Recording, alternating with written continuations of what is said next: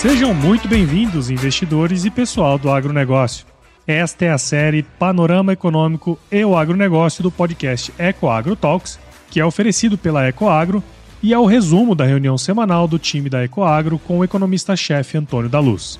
Na reunião de guidance, o time se prepara para os desafios da semana que começa, através de trocas de informações macroeconômicas e setoriais, de modo que todos estejam muito bem informados para entregar os melhores resultados tanto para o agronegócio como para os investidores, pois não tem elo mais forte entre o agronegócio e o mercado de capitais do que a Ecoagro.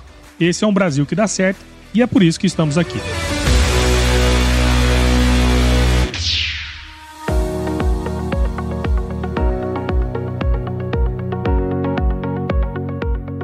Olá, investidores! Olá, operadores do agronegócio! Que bom, que alegria tê-los aqui de novo, mais uma vez no nosso podcast, que dessa semana se refere ao período do dia 21 ao dia 25 de novembro. Semana passada foi uma semana mais curta, por conta do feriado, entretanto, nem um pouco mais tranquila. Mesmo aqueles que fizeram feriadão eh, tiveram algum desgosto lendo o noticiário e vendo o mercado desabar. Vimos a bolsa encerrar a semana com uma queda é, de 3% no acumulado da semana, aproximadamente 3%, tinha fechado a semana passada com aproximadamente 5%, então já estamos com mais de 8% de queda acumulada nessas últimas duas semanas da Bolsa Brasileira, o que é muito triste, muito ruim, mas reflete justamente um, o reposicionamento dos investidores, do mercado, perante todo esse noticiário que está vindo é, particularmente da equipe de transição e das ideias que estão sendo tratadas. E falando nisso, na semana passada, você deve lembrar é, que eu trouxe para você uma, a seguinte perspectiva. Eu disse que, na minha opinião, o mercado, através do Fox, vai começar a elevar a, a perspectiva para a inflação em 2023 e 2024. Por que, que isso é importante? Porque o, o Banco Central, através do Copom, ele tem uma defasagem entre sua decisão e a sua plena integralização é, da, daquilo que foi definido na economia brasileira como um todo, em todos os aspectos, sobretudo inflacionário. Ocorre que para que eu possa ter uma decisão hoje que influencie lá na frente, eu preciso olhar para a expectativa lá da frente. Então, o horizonte das expectativas, o horizonte relevante das expectativas de inflação é, está lá no final de 23 e início de 24. Então, as perspectivas de inflação para final de 23 elas ganham uma força muito importante neste momento. E o que, que o Fox fez? O relatório Fox veio na semana passada, uh, dia 11, com uma expectativa de 4,94 para a inflação no final de 23. Entretanto, uh, quanto é que estava na semana anterior? Na semana anterior, nós estávamos com 4,93. Ou seja, pessoal, começamos a elevar a expectativa para a inflação em 2023. É pouco? Sim. Subiu pouco? Subiu pouco. Acontece que nós precisamos é, diminuir ainda mais a expectativa, de modo que nós aproximemos do novo centro de meta, que é na casa de 13,5%. Ou seja, nós temos que baixar a, expectativa e não subir a expectativa. Então, subir a expectativa para o ano de 2023 é uma má notícia. Só que não é, não são, logicamente, os economistas que participam do relatório Focus, até porque eu sou um deles, que estão fazendo algo de errado. O que nós estamos calculando é o seguinte: se em 2020 e 2021 o governo jogou 590 bi na economia, como medidas anticíclicas. Ok, estava correto, o governo fez muito bem. Em momentos como esses, tem que salvar o tecido econômico, já discutimos isso em podcasts anteriores, está tudo certo. Mas também temos que esperar que haja uh, um impacto inflacionário. Não, pelo amor de Deus. A, expansão da demanda agregada, a expansão do gasto público, sem uma, um devido deslocamento também da curva de oferta, nós devemos esperar ter, ter inflação. Isso a gente sabe desde o imperador Diocleciano, 300 anos depois de Cristo. Nós sabemos o que acontece quando, quando se tem gastos excessivos. E a PEC é, da transição, ou chame lá você o nome que você preferir, tem vários adjetivos é, enfim, paralelos e alternativos ao PEC da transição, ela gera uma expectativa de aproximadamente de 200 bilhões de reais na economia. Poxa, se foi 590 hein, e a inflação foi para dois dígitos em 2021, o que esperar de 200 bi numa economia que está num outro momento, está com dificuldade, ainda em processo de desinflação uh, e, portanto, bastante nervosa, bastante uh, ativa e preocupada com, com, com o horizonte inflacionário, aí vem 200 bilhões na economia, o que, que você acha que tende a acontecer? É uma força, uma pressão inflacionária, é lógico, e o Fox está captando isso daqui. Então, conforme nós dissemos no podcast anterior, olha, vamos começar a ver o Fox elevando a expectativa de preços de inflação para o final de 2023, que ainda está no horizonte relevante das expectativas, e isto faz com que, por sua vez, o Copom ele tenha que fazer a seguinte leitura: epa, aí, só um momentinho. Nós estávamos com uma perspectiva que estava caindo, agora ela começa a subir, e rapaz, será que nós vamos baixar a taxa Selic ali no segundo trimestre de 2023 mesmo? Será que vai ser possível fazermos isso? Será que, dependendo do que acontecer, eu não tenho que manter a, a taxa Selic elevada por mais tempo para segurar essa elevação da inflação em 23? Ou pior ainda, será, dependendo do que acontecer uh, do ponto de vista inflacionário, será que eu não terei até mesmo que elevar a taxa de juro em 2023 ao invés de reduzi-la como era o plano inicial? Todas essas questões, elas começam a vir para o radar e começam a ser discutidas pelo mercado. Eu tenho colegas, por exemplo, que já estão apostando em elevação da taxa Selic para o ano que vem. Eu não estou nesse grupo, quero deixar bem claro. Eu ainda acredito que nós teremos no final do processo de discussão da PEC. Isso envolve não só o executivo, mas também o legislativo então acredito que esta PEC ela será desidratada e virá para um patamar que não cause um estrago tão grande na economia no ano que vem e, consequentemente, nas expectativas. Agora, tenho vários colegas, vários colegas que pensam diferente. Inclusive, nós tivemos uma reunião que o Banco Central promove entre os economistas que participam uh, do relatório Fox e eu ouvi atentamente os meus colegas e alguns deles manifestaram claramente, enfim, o seu medo, a sua, a sua posição que nós deveremos olhar para uma Selic acima dos 13,75 que estão hoje deixando claro, não estou alinhado a este pensamento, pelo menos não por enquanto, e a maioria também não está. Mas o meu papel aqui não é só trazer o que eu penso, mas também trazer um pensamento do mercado para que você, investidor, você, operador do agronegócio, tenha as informações no seu radar e possa tomar as melhores decisões na sua empresa, na sua fazenda, na, no seu portfólio de investimentos, enfim, aonde quer que seja. Então, temos que começar a pensar na possibilidade uma, da, da Selic é, mais alta ao longo de 2023 ou alta por mais tempo ao longo de 2023. Então vamos olhar um pouco mais para essa PEC. A PEC ela tem um, total de 198 bilhões de reais é, de gastos uh, adicionais, dos quais 105 bilhões são para manter o Auxílio Brasil de 405 reais. Lembrando, tá, pessoal? Veja só, o Auxílio Brasil não é 600, ele é 405. De maneira excepcional, até dezembro, o, o, atual governo aprovou uma PEC furando o teto dos gastos, diga-se de passagem, para manter em 600 reais até dezembro. A partir de, de janeiro do ano que vem, volta para 405 reais. O problema é que não tem orçamento nem para isso. Então tem que aprovar 105 bilhões só para a manutenção dos 405, mas uh, o governo eleito ele quer manter os 600 reais e mais 150 reais para cada criança com menos de 6 anos. Então, uma família que tenha um marido uh, e uma esposa que uh, não são formalmente casados e que são qualificados para receber o Auxílio Brasil ou Bolsa Família, que parece que esse que será voltará a ser o nome, cada um vai receber 600 reais.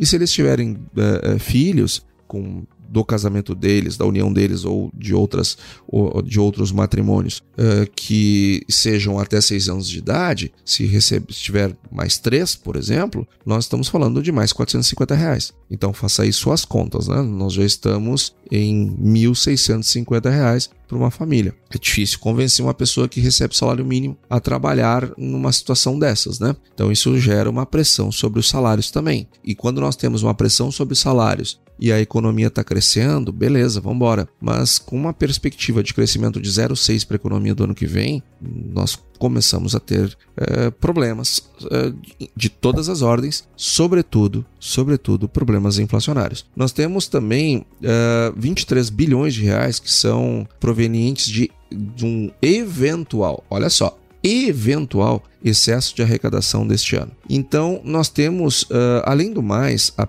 essa PEC ela propõe que sejam desconsiderados de maneira permanente estes 175 bi que serão utilizados para o, o Bolsa Família no ano que vem.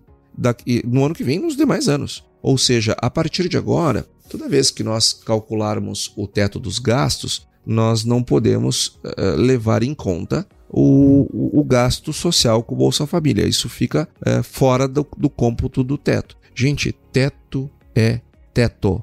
Há perfeitamente equilíbrio entre lado fiscal bem conduzido com políticas sociais adequadas para as necessidades do país. Não existe esse negócio, não existe de, ah, como algumas manifestações têm vindo, ah, o pessoal do mercado precisa, precisa entender que é, temos que ter equilíbrio fiscal, mas nós também temos que ter o social. Não, gente, só um momentinho. Não é uma coisa ou outra, é uma coisa e outra. É perfeitamente possível ter as duas coisas. Só que para aumentar os gastos sociais, nós precisamos diminuir os gastos em outras áreas é, não só em outras áreas do executivo, mas também do, do legislativo e do judiciário. Por exemplo, por que, que nós não podemos é, respeitar o teto dos gastos e diminuir, é, por exemplo, o fundão eleitoral? Que, a meu juízo, é uma vergonha, né? Nós não podíamos ter é, isso. Isso é um, é um absurdo é, a existência do financiamento público de campanhas, ainda mais nesses patamares que sustentam um mar de gente é, nesses partidos pequenos é, que vivem de ser dirigentes partidários. Então, é, já é discutível a existência. Agora, mais de 5 bilhões de orçamento é complicado. Além do mais, nós temos o, o, judiciário, por exemplo, tem sido implacável nas suas decisões quando o assunto é equilíbrio fiscal. Equilíbrio fiscal não, é, de maneira nenhuma, empolga, entusiasma o, o judiciário é, nas suas decisões. Não, beleza. Então, quem sabe fica congelado os gastos do judiciário é, a, a um valor é, sem corrigir sequer a inflação ou metade da inflação e pegar toda essa diferença e passar para o social, por que não? Por que não? Qual é o problema? Além do mais, nós temos o orçamento. Vamos para o nosso, para você, investidor, operador do agronegócio, é, empresário, ter uma ideia. Sabe quanto é que é o orçamento de, da despesa para 2022 que está sendo executado? Você tem ideia qual é o orçamento público uh, qual é a despesa pública orçada para 2022? 4,8 trilhões de reais. 4,8 trilhões de reais. Ou seja, gente, dá perfeitamente para ter gastos sociais e equilíbrio fiscal. Basta cortar gastos em outras áreas. Se o executivo cortar um pouquinho e é pouquinho, porque o, o orçamento só do executivo é 4,8 tri. Se o legislativo cortar um pouquinho e o judiciário cortar um pouquinho, se o Tribunal de Contas cortar um pouquinho, se o Ministério Público cortar um pouquinho, dá perfeitamente para termos um teto sólido e uma ampla uh, rede de proteção social no nosso país. Agora, furar teto é excesso de gasto, gera side effects, gera efeitos colaterais, uma vez que o gasto público gera deslocamento da demanda agregada e, consequentemente, pressões inflacionárias. Então, dá para fazer as duas coisas. Alô, pessoal da equipe de transição, dá para fazer as duas coisas. Problema. É que lá no, na, na equipe de transição nós temos na equipe pessoas, membros da equipe que participaram daquele processo lá em Lula 2 de tirar as, as receitas, eh, aliás, colocar as receitas extraordinárias no cálculo final do superávit primário, é, que é aquilo que foi chamado de contabilidade criativa. Tá lá o pessoal que ajudou a construir aquele sistema entre Tesouro Nacional e BNDES que jogou em 2015 o equivalente a 8,1% do PIB é, via BNDES na economia, que gerou uma inflação enorme. Ou seja, nós já erramos nessas coisas. Nós já cometemos erros ali em Lula 2 e em Dilma, que nos trouxeram a maior depressão econômica da história do Brasil, 11 trimestres consecutivos de queda, nos elevaram os níveis de desemprego para as alturas, nos trouxeram uma inflação de dois dígitos, nos levaram embora o grau de investimento. E a nossa economia até hoje não se recuperou. Se você olhar o dado do PIB do segundo trimestre de 2022 o, dois, o, o terceiro ainda não foi divulgado, nós estamos num patamar econômico inferior ao primeiro trimestre de 2014. Até hoje nós não nos recuperamos daquela crise. Então, não há como o mercado não ficar nervoso diante do que está acontecendo, porque nós conhecemos bem esse filme. Sabemos como ele começa, sabemos o meio dele e sabemos como ele termina e ele não tem um final feliz. Ecoagro, o elo entre o agronegócio e o mercado de capitais. Nós tivemos nessa semana a divulgação do IBCBR, que veio com leve crescimento de 0,05%, enquanto a expectativa do mercado era 0,3%, ou seja, veio abaixo das expectativas, que demonstra, né, mais uma vez, mais um indicador é, demonstrando que a nossa economia está desacelerando no segundo trimestre, como era o esperado, dado todo, dado todo o esforço do Banco Central na elevação da taxa de juros para combater a inflação. Então, mais um indicador, mas ainda assim deveremos fechar o ano com um acumulado bem bem alto, estamos com 4,6 no acumulado no ano, deve cair é, desse valor, mas ainda assim fechar com um número bem bom, bem acima do que se esperava nessa mesma época do ano passado. Olhando também o que está acontecendo lá fora, tivemos uma forte queda no preço do petróleo. É, nessa semana, nós encerramos ela com na semana que passou, evidentemente, nós encerramos ela com uma queda do Brent de 9%. Então, o Brent, que é a referência para a Petrobras, devemos esperar então uh, uma pressão menor sobre os preços dos combustíveis. É bom, é bom para o esforço que estamos fazendo de combater e controlar a inflação no Brasil. Isso ajuda no processo de desinflação. Então, é, sem dúvida, para este propósito, ele é uma notícia muito boa. Também estamos tendo notícias lá de fora positivas no que diz respeito às políticas é, de Covid-0 lá da China. Nós deveremos ter um, uma Uh, enfim, uma, redu uma redução dessa política é o que tudo indica. Isso nos traz uma perspectiva muito boa para a retomada da economia chinesa e, consequentemente, a, a demanda dos produtos do agronegócio brasileiro. Lembrando que 2022 está sendo um ano bem fraco é, de importações chinesas. Uh, estamos conseguindo exportar numa boa, tem bastante produto uh, sendo vendido para outros países também. Agora a China é um grande player, é um grande parceiro comercial brasileiro e o seu crescimento econômico uh, interessa e obviamente que ver a, a economia chinesa retomar Uh, é um alívio uh, e traz uma perspectiva muito boa para 2023. A zona do euro, ela teve um, o resultado do PIB, ainda que parcial, teve um crescimento de 0,2 no terceiro trimestre.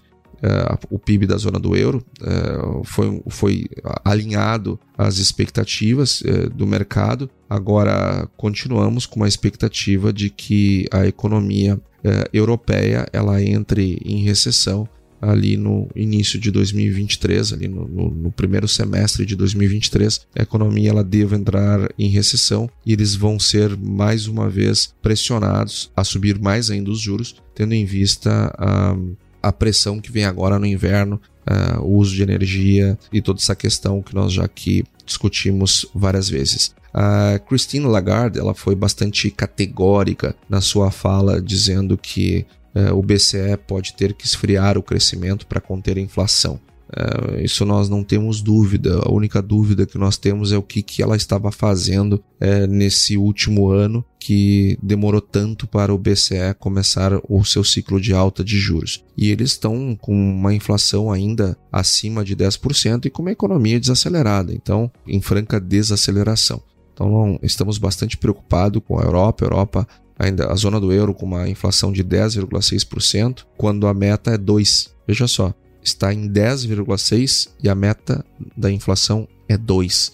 Ou seja, tem muito juro para subir, tem muito juro alto para permanecer na zona do euro eh, em razão do, da, dessa distância que está havendo entre a meta e a inflação eh, para 2023. Então, eh, estamos com uma preocupação adicional com o que está acontecendo lá na zona do euro, tem nos preocupado bastante e nem podia ser diferente. Já olhando para os Estados Unidos, nós tivemos uma fala importante da presidente do Federal Reserve de Boston, a Susan Collins, que ela foi também bastante categórica, dizendo que tem mais juros para subir lá nos Estados Unidos. É, e para nós não faz a menor, não temos a menor dúvida. A, a dúvida é se nós vamos é, elevar a 0,50 ou 0,75 na próxima reunião. Eu estou com um palpite que vai ser 0,50, embora se eu fosse uh, um, um, eleitor, se eu tivesse que votar, eu votaria para 75 pontos de alta.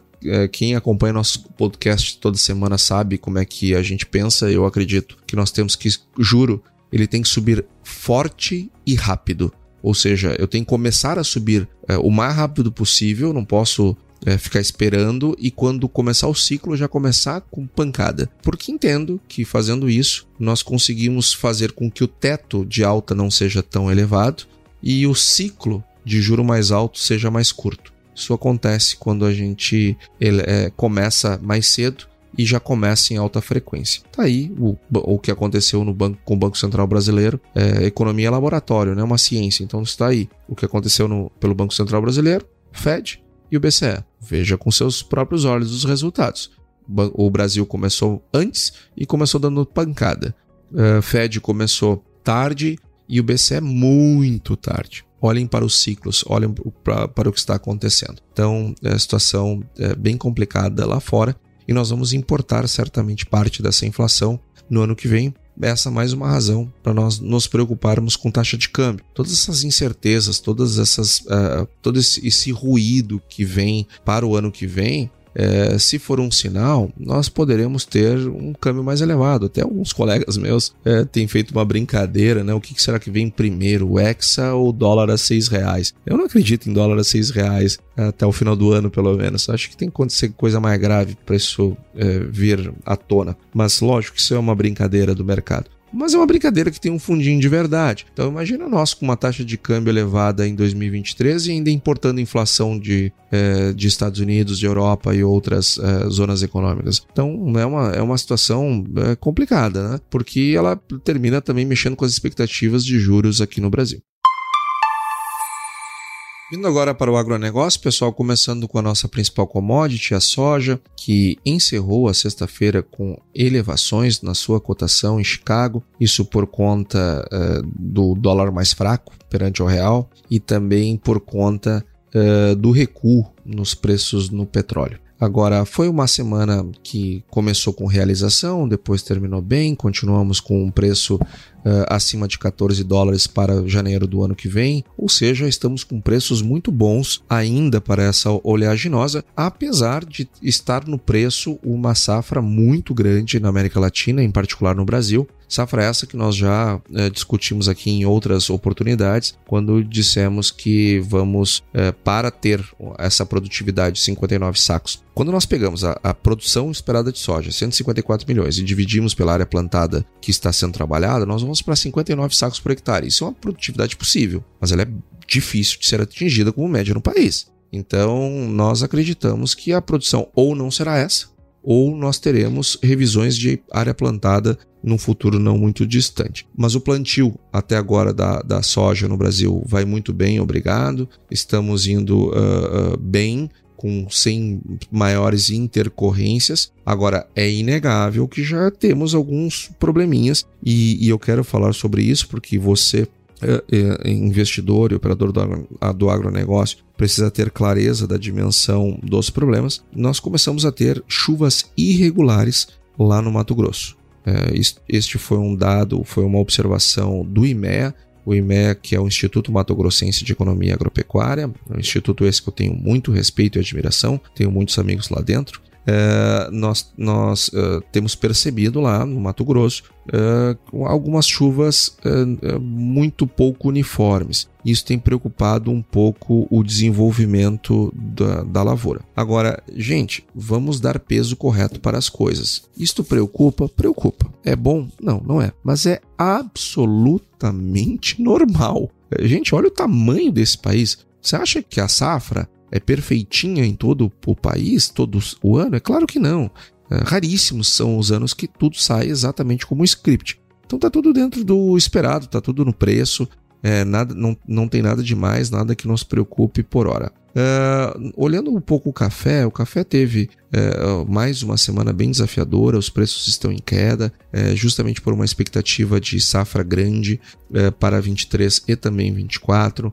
Uh, mesmo com o granizo que caiu lá no, no, no, sul e sudoeste de Minas Gerais, trazendo bastante preocupação para os produtores daquela região, ainda assim os preços continuam em queda e pela primeira vez, pela primeira vez, estão abaixo dos níveis de 2021. Então acendemos aqui um alerta, uma preocupação adicional é, com o café. A safra de inverno no Brasil, eh, que tem como carro-chefe o trigo, vai muito bem, colheita avançando maravilhosamente bem. O Brasil vai bater recorde de colheita de safra de inverno esse ano, uma enorme de uma safra, a maior parte dela já vendida, seja no mercado interno como no mercado externo. O mercado lá fora puxando muito, muito, muita demanda pelo trigo brasileiro. Que coisa boa, que bom ver o Brasil plantando duas, três safras, é, gerando riqueza, gerando emprego, gerando impostos. É, que maravilha maravilha, que bom ver o território brasileiro, as áreas plantadas brasileiras de verão sendo melhores ocupadas no inverno.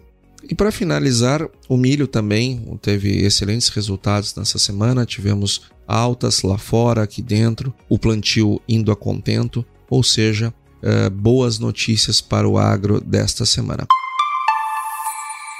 Pessoal, muito obrigado por ter acompanhado o podcast até aqui.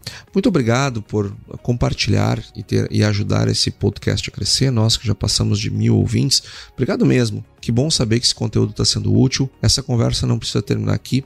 Meu Instagram é Antônio da Luz underline economista, Antônio da Luz, underline economista. Me siga lá, nossa conversa pode continuar lá também. Um abraço, uma excelente semana, excelentes negócios e que o nosso país tenha uma semana um pouco mais tranquila e de crescimento, é, não só nessa, mas nas próximas, para que possamos encerrar esse ano com uma fotografia melhor. Um abraço, até semana que vem. E aí, você gostou desse podcast? Se gostou, considere compartilhar este episódio com alguma pessoa que irá se beneficiar deste conteúdo e nos ajude a alcançar mais pessoas. O roteiro e apresentação deste episódio foi do economista-chefe da Ecoagro, Antônio da Luz, a produção do Paulo Ozaki e a edição do Senhor A. Saiba mais sobre a Ecoagro em www.ecoagro.agr.br. Ecoagro, o elo entre o agronegócio e o mercado de capitais.